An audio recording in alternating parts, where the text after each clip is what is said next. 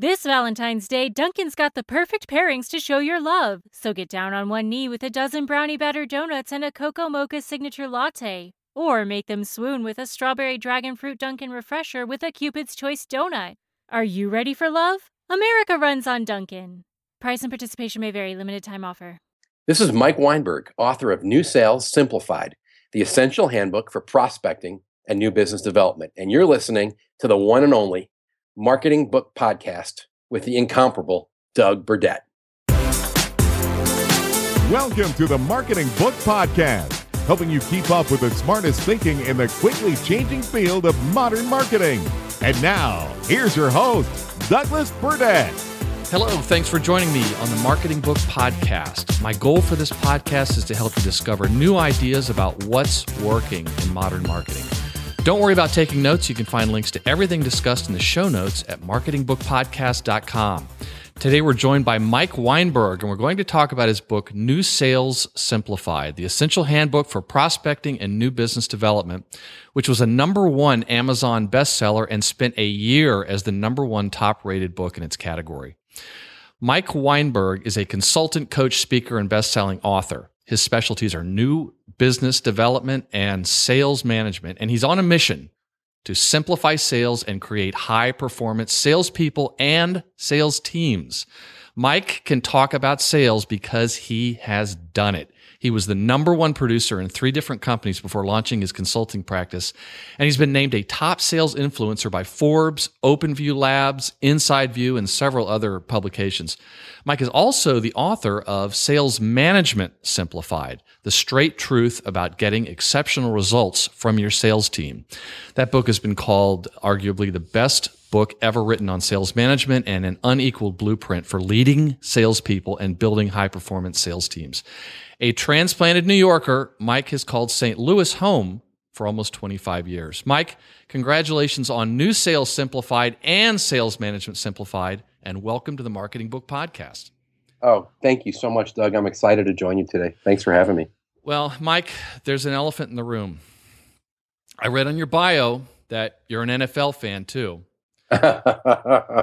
so what yeah. what about the Rams going back to LA? What's what's what's going to happen in Mike Weinberg's world? There's a dark cloud hanging over my city of St. Louis, you know, and I'm not a native here and honestly, I'm not even a Rams fan. It's been you know, they've been the losingest team in football the last dozen years or so and it's poorly run organization. But I'm so sad for this poor city that's lost its second team in about 30 years. Yeah. And it's really and what's really a shame is the way it was handled. This owner I mean, he's the antithesis of what you want as a leader. He was he was private, he was secretive, he didn't talk to the public, and then boom. So I really feel bad for the the Rams fans here, and obviously for the city. And um, I I actually changed my my Twitter profile, my bio to say former NFL fan about two days ago, just because I'm so disgusted with the league and with Kroenke. So thanks for starting us off with the elephant, Doug. Well. Mike, it's only going to get better. Ah, at least in this conversation. So that's right. A good. So this is the marketing book podcast, but I I honestly feel that I cannot have enough authors of great sales books because I heard somewhere that you can learn more about marketing from sales than you can from marketing. I know that sounds kind of crazy, but the more that marketing people understand about sales, it's my sense that they are much more effective at their jobs preach. I'm just going to say preach, preach, preach. I wish, I wish, wish, wish, wish more marketing people would get in the car with a sales guy or sit in the inside sales office and listen to the real you know we hear about the voice of the customer all the time yeah i'd like them to hear the actual voice of the customer and uh, and watch how their materials and their messaging gets played out uh, when salespeople try to incorporate it i would be it would be my fantasy to have marketing and sales more more joined at the hip for sure. Yeah, and and traditionally, you know, there's been this you know, in some companies, I'm sure you've seen it, this hostility between marketing and sales. You know, they might even be in different floors. They're, they're not sitting near each other, and you know, uh, sales thinks that marketing or you know maybe a bunch of arts and crafts party planners uh, the make it pretty department. And then the, the, marketing people might be thinking, well, the sales guys, they're not even following up on all these sales that were the leads that we're generating. Some of the leads may not be good, mm-hmm. but there's not this, there's not this, you know, there's no service level agreement. There's no, there's no integration, but it seems that despite that, sales and marketing, there's like a gravitational pull that's occurring that's just forcing them to work together more closely. Well, I, I wish they would, and especially now, because it, I think even beyond some of the traditional reasons that there's tension between you know uh, how materials are created and what's usable and what's not, you you kind of waded into the into the deep water there when you started talking about leads, and in today's world, especially, I saw you've had uh, Mark Roberge, who I think is one of the finest minds in sales today. Oh, yeah. You know, Mark's from from HubSpot, and uh, I loved his his book, The Sales Acceleration Formula. And Mhm. I mean, it's pretty cool to see an MIT engineer, you know, tackle tackle sales process, right? And uh, we couldn't be more different. I'm completely anecdotal, and you know, he's as process driven as you get. But you know, when you when you bring up uh, leads, then it's a natural transition to talk about inbound marketing, which is still a really hot topic today, and that whole confusion today in the sales world where there's a lot of salespeople thinking they're not responsible for creating their own demand anymore. It's it's marketing's job. It's inbound marketing. It's Mhm. permission marketing. It's content marketing. So there's this there's this pressure on the poor marketing people who who now if salespeople are looking and going, well, it's, yeah, I'm not supposed to drum up my own business and create opportunities. You're supposed to hand them to me on a platter. So I think I think the tension's even deeper today. If you know what I mean. Uh huh. Uh huh. And, and more confusion. And speaking about HubSpot, I use HubSpot. I'm, I'm an agency guy, and we use HubSpot. We use it for clients, and I'm a big fan of it, uh, the product as well as the company. And what they do is a lot of their companies like mine. They're they're we sell. You know, we use their software, so they they provide a lot of uh, channel support to agency folks. So they're always uh, they always put together training and so forth. And that is how I learned about your book from uh, David Weinberg at HubSpot, who is a listener to the Marketing Book Podcast. Hello, David. And they recommend your book very Which is- heavily. Did you know Which that? is fat. Yeah, I do. And in fact, when I found that out a couple of years ago, I almost fell out of my chair because, in some senses, and you, you've seen this, I make fun of the the, the Kool Aid pushing inbound marketing people that tell you, well, prospecting doesn't work anymore. Yeah. You know, we're- we're- but these guys, see, HubSpot, they're transparent about it. They're the king of inbound, and they preach inbound, and they're the best. I no one's going to argue that. But they have an outbound sales team, and they big one, a big book. one. Yeah. Yeah, and they're really good at. So what I love, and I love telling salespeople about that, who try to quote to me, "Well, the inbound folks say this doesn't work anymore," and I'm like, "No, the inbound people have their own outbound sales team. They do advertising. both." Right. So so salespeople wake up. And when the king of inbound marketing has an outbound uh, group, and they're even reading my book, and for, particularly for some phone technique and and for message sharpening, wake up. You got to do both. It's great when you get leads. Do your inbound. F- frankly, do all the social selling, and which is really marketing, frankly, and, and building relationships and getting noticed early. But then there's also a time when it does make sense to pick up the phone and engage somebody and say, "Hey, we should talk." It looks like you may struggle with these things or be trying to achieve these results, and and we help a lot of folks that look like you. Why don't we get together and at least visit? You know that that still works today. Although the people that take the hub the, the HubSpot message to the extreme will tell the, the poor confused salesperson, well, that prospecting and proactively pursuing companies that aren't coming to you, that's dead. Don't bother. And that's where I get I get concerned when people take it too far. Uh, not only that, just to add, in, in case you didn't know this, HubSpot has sales reps who are making cold calls. Hmm. I didn't know that they had they went as far as cold call. That's fascinating. HubSpot makes cold call. Now, I don't know how much, but I remember being told that by an executive at HubSpot who's in that area. And I was just interested to hear that. So, in other words, they're not, they'll be the first to say, you know, inbound marketing, those are the greatest leads, but they take the, some of the new guys and put them in this, uh, Hmm. some, some of the, uh, the cold calling part. Thank you for sharing that. I first of all, I find it completely refreshing. And honestly, it's that truth is what the average salesperson needs to hear because it's so easy to fall victim to the deadly voices that preach these dangerous lies, telling salespeople that prospecting doesn't work. Don't you dare cold call. I don't even use the phrase cold calling because it, it creates this visceral reaction and everyone shuts down. I'm like, we're not talking about telemarketing and cold calling in that sense. You're a business person. You're calling another business person. You've got a solution to a problem they potentially have. You should want to talk to them. They should want to talk to you. Make the call.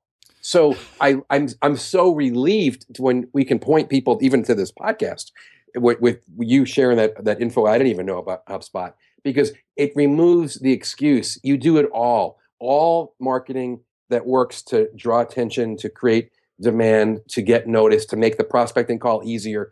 do it all because most salespeople suffer from a lack of opportunities to work. And sitting on your butt waiting for something to happen is not the answer when you don't have enough opportunities in your funnel. Mm-hmm, mm-hmm. So let's let's let's talk about feelings, Mike. I just got to share with you my feelings, what I kind of experienced while I was reading the book. And you have a very blunt and I think refreshing style. Well, you're you're originally from New York, so it, it reminded me of all my years living in New York, working on Madison Avenue. It's just I miss that. yeah, you sound like you're too nice to live in New York. The oh well, you- they, they kicked me out for not being no, no. I I loved. I, I'm you know, I live in Virginia and I grew up in the South, but I loved living in New York, and I I, I have a lot of friends back there. Mm-hmm. But what I should disclose to you and the listener is that when I was younger, I was actually hospitalized twice from concussions sustained in boxing injuries, which is has been great because I've been able to use that as saying, well, I got a, I got a couple screws loose. But your book, when I was reading it, it's all, it reminded me a little bit of being in a boxing match and being hit early on, I mean, being hit hard by an opponent at the beginning of a match, and you go, "Whoa, wait a minute!" I well, you, you pay a little special attention, and so that's that was my that was sort of my feeling. Like, yeah, okay, bring it, come on, let's go. yeah, you know, Doug, some of that is the New Yorker coming out. Some of that is utter frustration. Yes, with yeah. salespeople. Yeah, that have every excuse in the book, and they don't ever want to look in the mirror.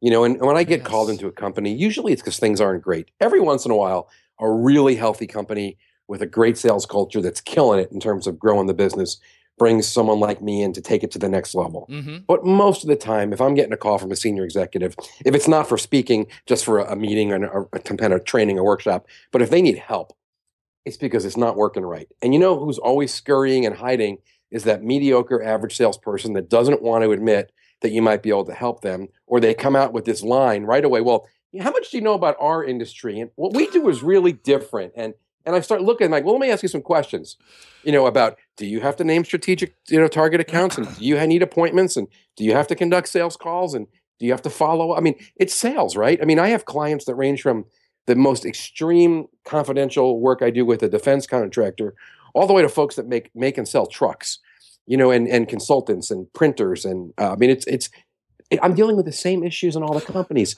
So I come out swinging hard early in the book with that list of the common reasons that most yes. salespeople fail. The not so sweet, the not so sweet 16 reasons salespeople fail at new business development.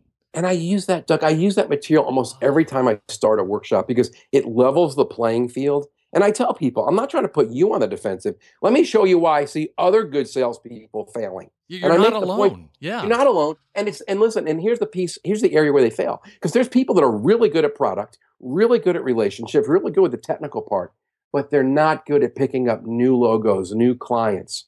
And I show them why. Mm-hmm.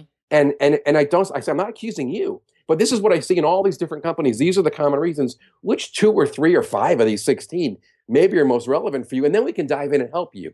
And I've just found when I'm really extreme and blunt early on, it kind of gets everyone realizing, okay, okay, he really is a sales guy. And I think I get away with crap with when I'm leading a session because I am a sales guy and I bleed sales. So I'm not coming at it like some arrogant consultant or some executive who's pointing fingers at the sales. I'm like, no, I'm one of you, and these are the mistakes I make. Let's talk about it because we can fix them.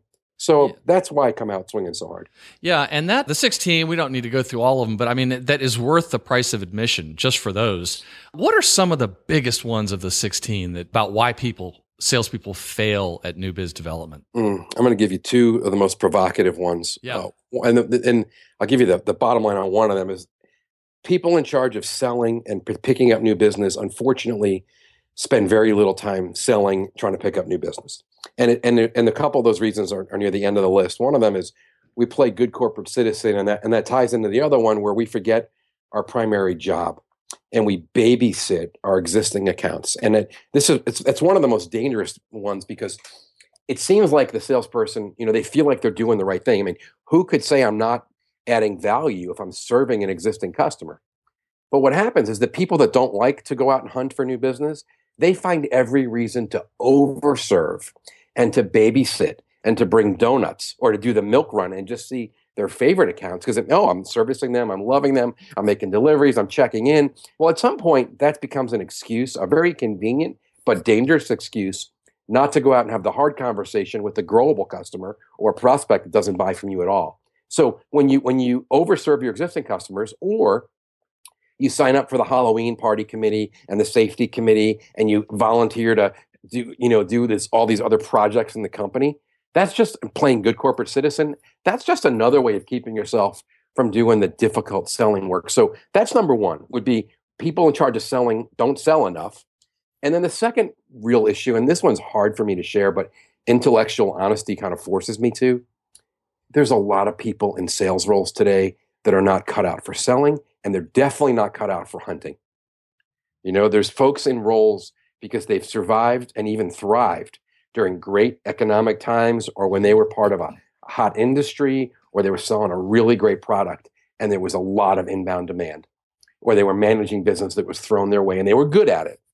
But those same people who I like to call zookeepers, they're nurturers, they love serving, cleaning, feeding the animals under their care. That's how they're wired. They're never going to pick up a weapon and go out and hunt. That's like the opposite of how they're wired. Their mm. DNA is to nurture and care for a zookeeper. And that's not an insult. That's a that's a that's a very important talent. But that same person is not going to go out and prospect and cold call and bust their way in and bust up other relationships to get that's just not how they're wired. So so they fail because they hate the conflict and the risk and the rejection that comes along with prospecting and hunting. Mm-hmm. So you take those two things alone, that, I get a ton of business just because there's confusion about how salespeople should spend their time and what kind of roles should we have in a sales department. Yeah, and you talk about the one third, one third, one third. Mm-hmm. Explain that. Yeah, I, I, that's a very simple thing. I, at the very end of the book, I get to that when we're talking about dividing up our time and our business plan. Uh, for simplicity's sake, I've divided the sales funnel, for lack of a better term, into three categories: uh, hot deals, active opportunities, and targeted accounts. I mean, I, I, got some clients that go into their, their company and they, I, they open up their salesforce.com for me and they've got 17 stages of the sales cycle. I'm like, that's great, but I can't tell you what the heck's going on when I look at this. So I've I got three. I just show me the three, you know, I want to see it graphically on paper. What what's hot, what's active, and what's targeted. And the way I come up with the third, the third, the third is most of us in sales, including me, when I'm working on a hot deal, we default to working on what's hot. Mm-hmm. It's in our face. We're trying to close it. We want to get the thing to the finish line. And we kind of become like OCD about the handful of deals that are right there. And we do, we pray over them, we obsess over them, we, we, you know, we get locked in instead of doing the responsible thing, which would be spreading our effort out over other opportunities or even prospects in various stages of the sales cycle. So the third, third, third is my way of telling salespeople, I'll give you a third of your life. You can obsess over those deals that are hot and try to close them. But then you got to spend another third working those active opportunities where you've got a dialogue going. You're you're in you're in conversation. They're not quite hot yet, but you're going to work to get them to hot to proposal to contract to negotiation stage. So keep working those. But for goodness sakes, that last third, you got to give that one to me. And I want that last third of your time spent targeting those accounts that we're not working with yet, mm-hmm. right? Or the growable customers that you've been ignoring because they're hard and they buy 10% from you when they should be buying 50. And I what would happen, and this is my question really, what would happen to sales results, Doug, if the if the salespeople would stop just defaulting to working what's in front of them and what's hot, but they'd carve out a full third of their sales week or their sales month to work on those targeted strategic accounts that look, smell, and feel like our best customers or the really tough global customers that we kind of ignore because we want to work on the easy stuff. What well, would happen? It, it, it, based on your book, it's showing that uh, the, the results can be rather dramatic. That's why at the end of the book, you talked about, I think it was the end, or maybe you said, like, if you just spend, let's see, two time blocks per week of two hours each, you can get exponentially better results in a lot of my clients, that's a true statement. I've got some. I had, I was working with a couple mortgage companies during the the refi boom back a few years ago, and these jokers were making a fortune refining their four or five hundred clients in their portfolio over and over and over and over again. Because every six months rates would go down and they'd refi. And I was one of their clients. I did it all the time. And I said to them, "What would happen if you guys spent four or five hours a week actually prospecting real estate agents so you picked up some purchase business?" While things are good before every one of your competitors starts going, you know, when, when the rates go up and you stop getting to do refis, what are you going to do? You're going to starve. Why don't you go cultivate those relationships? And in a lot of my clients, the, the salespeople do almost no prospecting. And frankly, I have an expression I use every day. I say, no one defaults to new business development and prospecting mode. Yes. No one. Because there's always something easier or more attractive or more urgent. There's a customer service issue or there's someone you love that you want to go service. That's great, but that's not going to keep the top of your funnel full. Yeah, So- and and that that one thing where you say no one defaults to prospecting mode, that was the biggest takeaway I had Hmm. from the book, and I think about it every morning now. So uh, you know, and I'm I'm starting to block out time because it's like you know what, Weinberg he he's got my number there. And I Ah. need I need to prospect more, and I'm like, damn, he he he called me, he called me on that, you know. Let me make one la- last statement on, on time blocking because you brought it up there. Uh, here's the characteristics I, am seeing in top producers everywhere. And I wasn't using this phrase when I wrote the book a few years back selfishly productive. I'm telling you, both executives, managers, and salespeople, the best ones are selfish in a good way. They are ruthless with their time and they block out time to work on high value activities. Because in today's corporate world, everyone's putting work on your desk, everyone's sending you emails, they're filling up your calendar with invites. Stop that nonsense. Get to your calendar first, put in the time blocks to do what you got to do. And if you're in sales, that means new business development because you're not paid to babysit a territory or a book of business. You are paid to find new business. Mhm. That's why you make money. So if you time block and you're selfish, you're going to be a lot more effective. Yeah, yeah. So there, you talk in the book about the new sales driver, and it's basically again, you know, Mike. I, I'm sure you've heard this before, but you really own Simple. you own. Simplified. It's it's the new sales driver, and it's A, B, and C. Select targets, create and deploy weapons, and plan and execute the attack. And in our remaining time, I was wondering if we could just go through some of this. If you could explain a little bit more about selecting targets. In the book, you say choosing our target accounts, which effectively also means choosing how we should be investing our time, is one of the few truly strategic things we do in sales. Mm. Love that you picked on that, picked that up as a marketing guy, Doug. That is true. Uh, it- selecting strategic targets is the first step in my framework for a reason. It's one of the very few chances in sales to be strategic, where you get to think. Most of what we do is road, but the, the chance where you get to decide how you're going to spend your time is where who is worth pursuing, and that's we kind of started that conversation earlier. Who's the ideal profile customer? Mm-hmm. That's where marketing and research really comes in Yeah. because e- even the best salesperson is going to fail calling on the wrong targets or they won't be as effective as they could be. So, which strategic prospects whose business do you really want where you're a good fit should you pursue? And again, if it's the type of salesperson who has a territory or existing customers they manage, they're all not created equally. And I see so many guys that live on autopilot, you know, just kind of following a, a route or going through a CRM list. Forget that. Who's most growable? Spend your time where you can move the needle. So, and what, what drives me crazy on the targeting thing, management abdicates too often here. They they don't dive in and help the salespeople. They take it for granted that their folks are calling on the right people, and that's stupid. It's it's too important to leave just to the reps. I think all the way up to senior management should be involved in that decision. So that's targeting. Mm-hmm. And now on the on the deploying the weapons, you could describe what what these weapons are, and then we really want to focus on uh, the one that I thought was really super relevant for marketing folks was the sales story. yeah, the story is clearly our most important weapon because pieces of it end up in all the rest of the weapons. Uh, the weapons that I say you want to be armed with certain things as a salesperson, and you probably have a few dozen of them. Uh, the most popular ones would be email, um, your sales story, the, the voicemail you leave somebody, probing questions you would ask on a sales call, presentation stuff, follow up material, executive selling, bringing executives along with you, trade shows, social media, proposals, referrals, all that stuff. You have all these things you can use. I call them weapons because you you're firing those weapons at those targets that you've named in the first part of the framework. Mm-hmm. The story by far is the most important one because you use it every day and it shows up in your in your other weapons. And when I say story, I'm not I don't mean the art of storytelling, which is very important as a salesperson. I use the word story where other people would say value proposition or even elevator pitch. Mm-hmm. Um, I just like to use the word story, and I've created something I call the power statement, which puts together key elements of the sales story. Mm-hmm.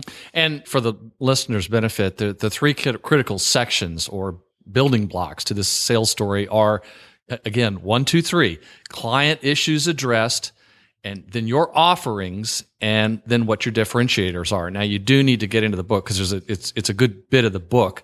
But I saw that, and I mean, even as an agency owner, I'm looking at that saying, oh wait, I got some more tweaking to do here. I, Yeah. but it's great. I mean, I, I I've already started working on it, and it's it's very helpful. Thanks. But the one the one thing um, a comment on there is I am religious about the order in which we use those elements. I'm the the thing I'm trying to most get sellers to understand is you gotta lead with the issues on the mind of your customer or your prospect. That's what's going to get them to put their guard down and to trust you and to invite you in for a dialogue. When you lead with their pain, their problems, their outcomes, it's about them. When you lead with your offerings, you're asking to get commoditized. And when you lead with your differentiator, sometimes that helps, but it can come off really self-focused. We're so wonderful. We've been in business 89 years. We're the biggest. Those might be differentiators, but sometimes I'll say, so what? Yeah, but, yeah. but you never hear so what when you talk about we help you reduce this this liability or increase this result or that's the stuff that's going to get you it's going to earn you the opportunity to have a conversation. Yeah, you say prospective customers are not interested in what you do. They are only interested in what you can do for them. And if that's a, a, a thought that I, you know, we use in marketing and advertising, we, we, we're talking that same sort of thing. People don't care, but the difference now is that they don't even have to listen to you. They can tune you out from a marketing standpoint. And another thing you had, there's just so many solid gold nuggets in the book. One of them, when you said, when you lead with client issues, you get a prospect's attention fast. And then when you get into the Mhm. probing, you, one another one that I just loved was you said, when you find a scab, pick at it.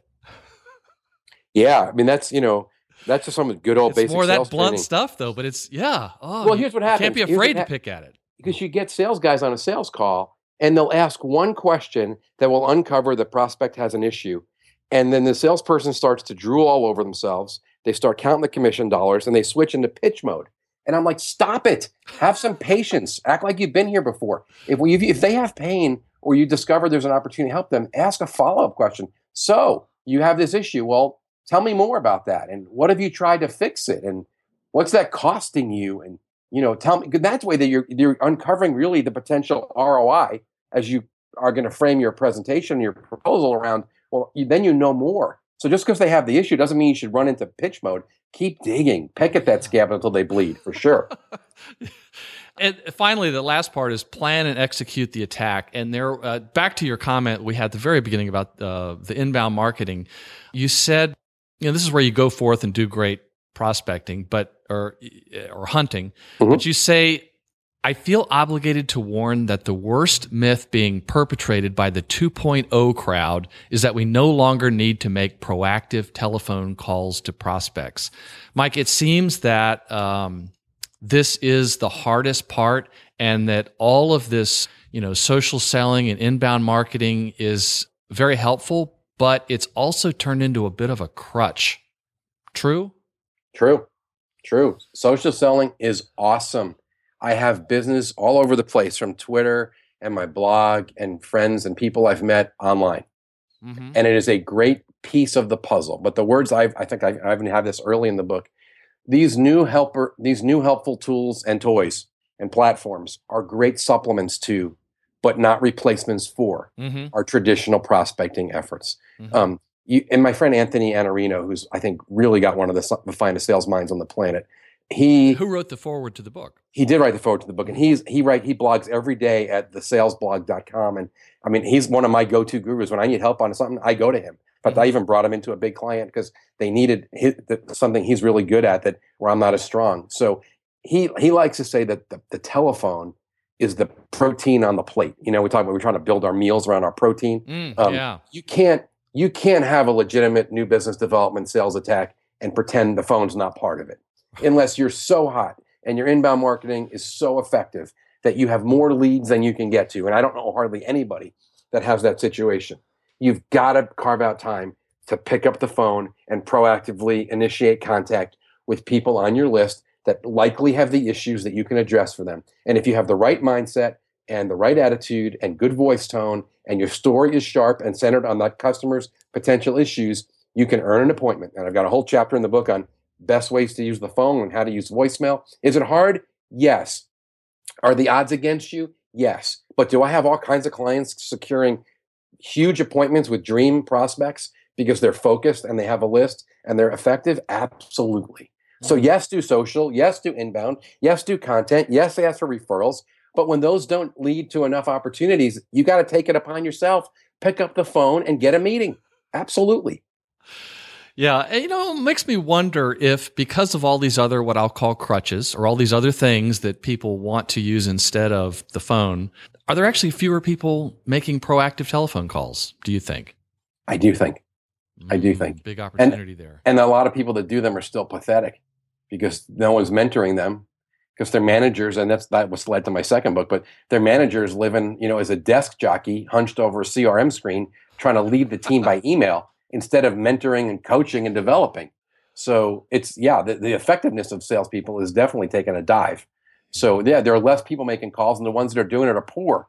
So if you're good at it, you have a definitely a better chance of reaching someone or earning a callback from mm-hmm. perseverance and creativity and dripping little value nuggets in your voicemails. Yeah, yeah.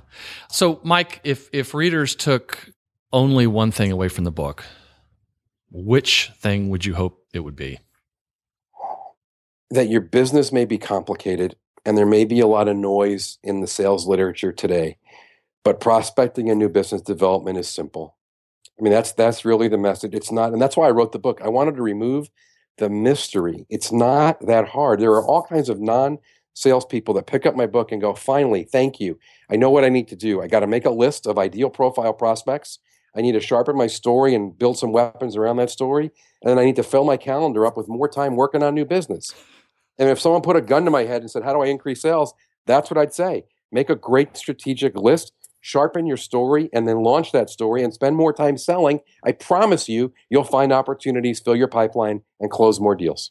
It reminds me of you know how to lose weight. It's it's my understanding it's a matter of exercising more and eating less.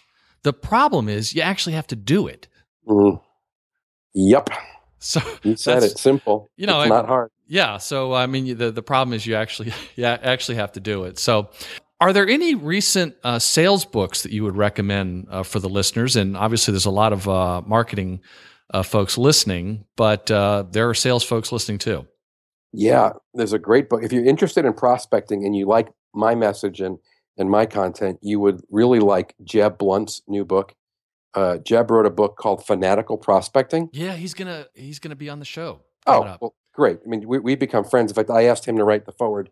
We wrote the foreword. Each of us wrote the foreword for each other's others' new books. That I read Fanatical Prospecting, and I wrote the foreword to that book. And I, I said in there, and I mean this: this is the most important book written on this topic ever. And I got a book on this topic because he took he took what I have in a handful of chapters and made a whole book out of it. Because he he is so frustrated that people aren't prospecting and they're telling it's not working. And he's aligned with me and Anthony and a bunch of other guys that we might even be called old school because we're, we're reminding people that everything hasn't changed. Yes, a lot has changed, but you got to drown out those voices telling you that nothing that used to work works. And he, the book's really helpful. If you want to know how to get appointments, I mean, he even goes into like text messaging and how do you incorporate all of that into your sales effort. So I think Jeb's book is great. Uh, a new book that I, I have I purchased a few weeks ago for my Kindle, The Challenger Customer, and I was checking out your podcast, Doug, to prepare, and you had a phenomenal conversation with Patrick. Oh, Um, great book. yeah, Great and- book. Great book, um, you know, and it's it's selling great. Not a lot of people are talking about it, and it, it doesn't have a ton of reviews, which I'm surprised. I need to dive in because that's an issue, and I don't agree with everything that CEB says in terms of the research, but there's solid nuggets that Oh. anyone could take away from the Challenger sale. And obviously, I haven't read the customer, but you love that book. It sounds like. oh, I did. And Yeah. as I mentioned in the interview with Pat Spenner, I said, you know, that book, probably more than the 50 I've read before it, really shook me up. Even more than yours. I mean, that one, I, I, I read the Kindle. I then bought the book just to have it on my desk because I, it's it's helping me rethink a lot of content strategy for my company and my and my clients. But it was the, the other thing about the book was, and people we'll, we'll link up the the the interview I did there. But you read this, and then you, they they they put forth all this these this new thinking and information about content marketing and strategy. And I think, yeah, well, how do you know? Then they back they've backed it up with hundreds or thousands of interviews. It's just uh, That's great. Yeah, you you convinced me. I, I've owned it, and then after I listened to the podcast, I thought you were awesome, and and so was Pat. I'm like, okay, that's my next book. I'm reading it. I just got to open the, the stupid Kindle and read the book. So yeah, I, I appreciate. I, I need that, and I definitely recommend Fanatical Prospecting. And then there's this other new sales book out by a guy named Weinberg called Sales Management Simplified, and uh, it's it's even more brutal and blunt than my first book. That Weinberg he, guy, he, he's, he's trying. he's on fire. I'm trying. So yeah. if you have any interest in looking at what a great sales culture should look like, or what what sales management could be, if you're in sales or if you're an executive and you're frustrated with your sales manager or your sales team, I I uh, I hold up a mirror in that book for you to look into. So I'd yeah, encourage. It almost makes me wonder: is that I, I I must admit I haven't read that one, but is that where the CEO can read it and say, "Are are we? Is my sales manager even doing the right kind of stuff?" I mean, you yes. described a sales manager as having his head down in the CRM all day. Does does this the sort of thing where they could look yeah. at it and go, "Wow, there's a little bit of a disconnect between what we should be doing, what we are doing"? Yeah, I'll, I'll take thirty seconds and just please, share. The, I'll please. give you the spoil the spoiler alert. I I took a big risk writing this because I told tales on real executives and real sales managers, and the problem in a lot of companies that I get brought into to fix their open quote sales problem isn't as much the sales team as executives want to think it is. Yeah, the sales team could do better, and all the stuff you and I have already talked about sharpening your weapons, owning your calendar, being better on the phone, running a better sales call. We can improve the salespeople. I get that. The bigger issues are in the executive office, and it's the culture they're creating among the sales team, and it's burying the poor sales manager in so much crap that he can't lead the team, meet one on one with his people, get out in the field, and it's all the pressure and the CRM reports and the stupid compensation plans that don't incent salespeople to work on the things we need them to work on. So I went nuts. I took I took what what what I did in the first book. I mean, you actually named. I didn't name names, but I told okay. true stories. And about the, actual companies of real companies, yeah, that I was in, and the, you Did know the three or four. Look people, at this, or I don't. I don't use lawyers. Um, okay. No, I, I told the truth, and you know, I was. I didn't wow. break any confidentiality. I, no one would know. No one outside those companies would know who was about. Only oh, the okay, people okay. would know.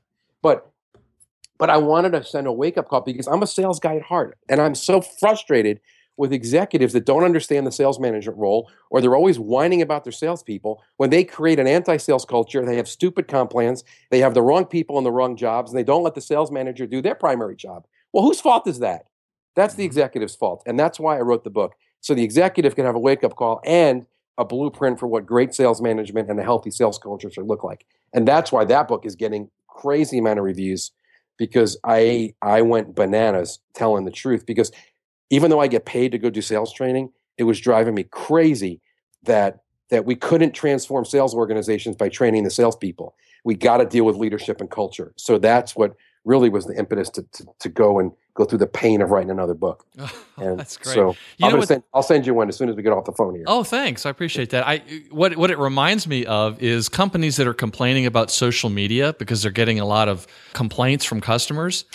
but boss, that is not a social media problem. That is a product yeah, or have, service brand, delivery yeah, problem. Exactly. Yeah.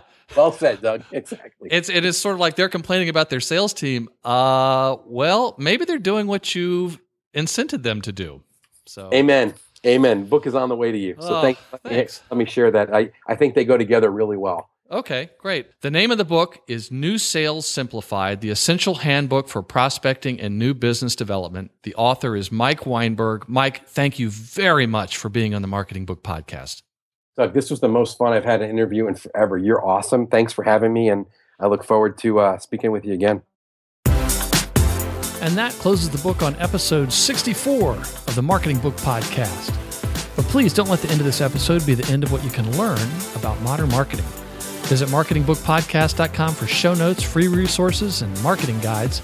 And while there, make sure to sign up for the Marketing Book Podcast newsletter so you never miss an episode. Again, that's marketingbookpodcast.com.